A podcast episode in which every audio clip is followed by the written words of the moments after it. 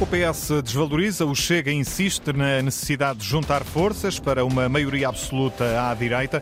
São as primeiras reações dos partidos à última sondagem da Universidade Católica que damos a conhecer esta noite. A AD continua à frente do PS. As duas forças estão a cair nas intenções de voto. Não fazem sentido os protestos radicais em defesa do ambiente. É essa a opinião deixada na Antena 1 por Francisco Ferreira no dia em que um jovem ativista atirou tinta verde à cabeça do presidente do PSD. Portugal está acima da média entre vários países europeus no cumprimento dos objetivos para o desenvolvimento sustentável. Na energia, por exemplo, Portugal já atingiu pelo menos uma das metas propostas para 2030. Está aberto o Jornal da Meia-Noite com Nuno Rodrigues.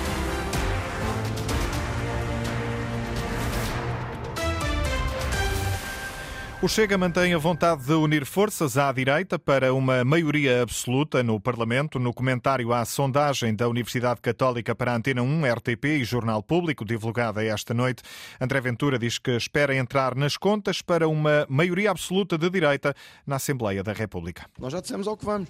Sublinho, se houver uma maioria à direita, não vamos deixar o país nem governabilidade. Se essa maioria existir, significa que há condições para ir ao Presidente da República dizer conseguimos construir uma alternativa. E aí o PSD, provavelmente provavelmente pela primeira vez na sua história, terá que decidir se quer apoiar o PS, se quer ter um governo de direita. É que já se está a colocar outro cenário que Pedro Nuno Santos passou despercebido, mas já colocou. A de como chega será um terceiro bloco, digamos assim, isolado para Pedro Nuno Santos. Ele fará as contas entre PS, eh, CDU e Bloco de Esquerda e Livre contra PSD e ele. E se eles tiverem maioria, dizem eles, governarão. Bom, governariam, porque tinham que passar por cima de um muro chamado Chega, não é? André Ventura, à chegada ao comício da noite em Vila Real, o Chega espera entrar nas contas para uma maioria absoluta de direita no Parlamento. A sondagem da Universidade Católica, conhecida esta noite, mostra que sem o partido de André Ventura não há deputados suficientes do lado da AD e da Iniciativa Liberal. A Aliança Democrática continua a liderar as intenções de voto, seis pontos acima do Partido Socialista. As duas forças perderam terreno em relação à sondagem anterior.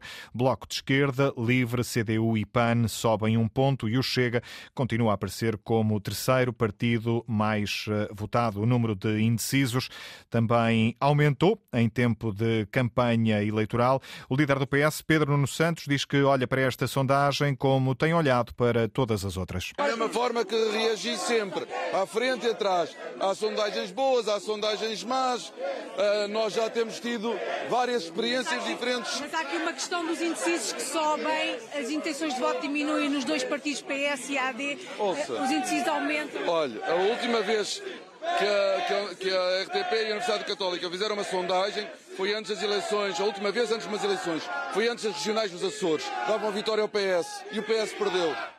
Pedro Nuno Santos, à entrada para o comício da noite em Santarém, o líder socialista garantiu na Casa do Campino que, se for Primeiro-Ministro, João Alexandre não dará qualquer passo atrás na defesa do SNS, do Estado Social, das pensões ou dos salários. Pedro Nuno Santos insiste que o PS tem um projeto de futuro para o país, ao contrário dos adversários que diz só querem andar para trás. E é por isso que atira o líder socialista é tão frequente incluí-los nos discursos da campanha e dá como exemplo as pensões. Eu pensei várias vezes mas eu não vou dizer nada sobre isto, senão vão dizer que estamos a fazer uma campanha negativa. Então, mas não vou. Então, mas há um líder de um partido que no passado cortou pensões, tentou com que esses cortes fossem permanentes, com o apoio do atual líder do PSD e nós íamos ficar calados. Não vamos nunca, nunca, nunca. E foi assente na promessa de Luís Montenegro de se demitir se tiver de cortar pensões, que o secretário-geral do PS voltou ao tema. Se tiver porquê? Porque é que é preciso cortar pensões? E nós provámos que não é. Mas, ele, mas daquela frase frase só outra coisa. Se eu tiver de cortar pensões, eu vou-me embora, vem cá outro cortá-las por ele. E de novo, um recado para a Aliança Democrática. Nenhum passo atrás. A quem o líder do PS continua a acusar de aventuras. Desculpem lá, falar um bocadinho no programa deles, que é mau. Desculpem lá, é mau e é caro.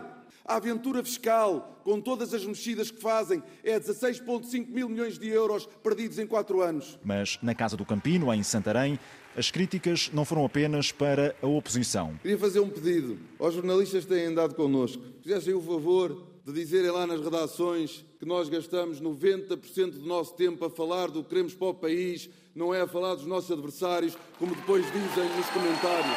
No alvo, jornalistas, comentadores, a comunicação social. Tenham santa paciência. Comício da noite em Santarém, na Casa do Campino, onde Pedro Nuno Santos eh, também recusou a segurança pessoal disponibilizada pelo governo aos candidatos que estão em campanha depois de um jovem ativista pelo clima ter atingido esta manhã o presidente do PSD com tinta verde na cabeça. Tema recuperado no comício da AD esta noite em Évora, com Carlos Moedas a condenar o protesto. O autarca de Lisboa, que surpreendeu com uma vitória nas últimas autárquicas, entrou na campanha Inês Ameixa e o presidente do PSD espera seguir-lhe o exemplo.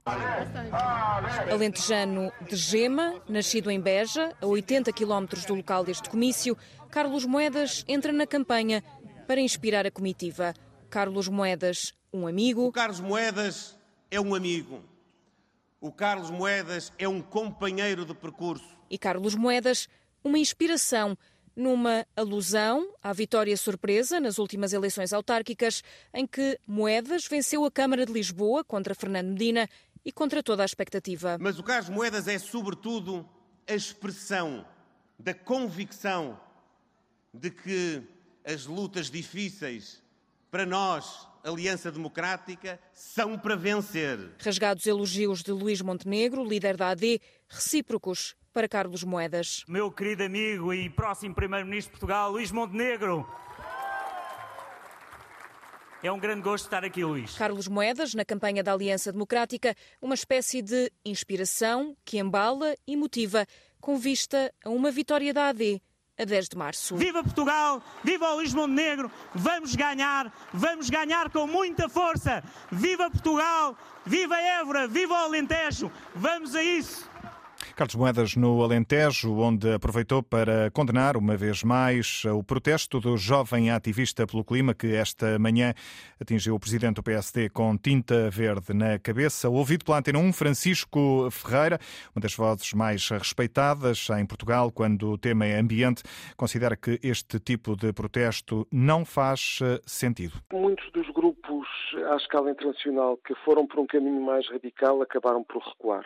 Estas ações, em muitos casos, depois de uma reflexão eh, que tem vindo a ser feita por muitos grupos, têm sido abandonadas eh, porque não têm tido os efeitos desejáveis. E, e chegamos à conclusão que a atuação eh, vai ter que ser diferente ao contrário de continuarmos a radicalizar mais. É isso que tem passado noutros países. Opinião de Francisco Ferreira na sequência do ataque com tinta esta manhã contra Luís Montenegro. Portugal está acima da média entre vários países europeus no cumprimento dos objetivos para o desenvolvimento sustentável. Um estudo hoje conhecido, Camila Vidal, mostra que Portugal é um dos países que já cumpriram as metas definidas para 2030. No caso de Portugal, pelo menos eh, na energia, há um critério que já foi cumprido. Na quantidade média de energia consumida por agregado familiar, Portugal já está dentro das metas propostas pelas Nações Unidas para o final da década. Entre os 27 está em 12º lugar na tabela dos países que mais avançaram em medidas para poupar energia. Um estudo feito por investigadores de duas universidades polacas retrata o avanço dos países da União Europeia na implementação do número 7 da lista dos Objetivos de Desenvolvimento Sustentável da ONU. Trata-se do fornecimento de energia moderna, sustentável, e acessível para todos. Ainda nenhum país satisfaz por completo este princípio, mas a Suécia está quase lá. Portugal fica acima da média europeia, já com um critério cumprido. O relatório tem em conta dados até 2021 e mostra que há um progresso sistemático dos países da União Europeia para cumprir a agenda de 2030.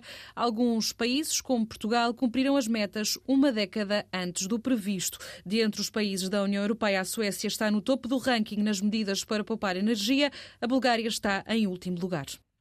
Portugal acima da média entre vários países europeus eh, quanto ao cumprimento dos objetivos para o desenvolvimento sustentável.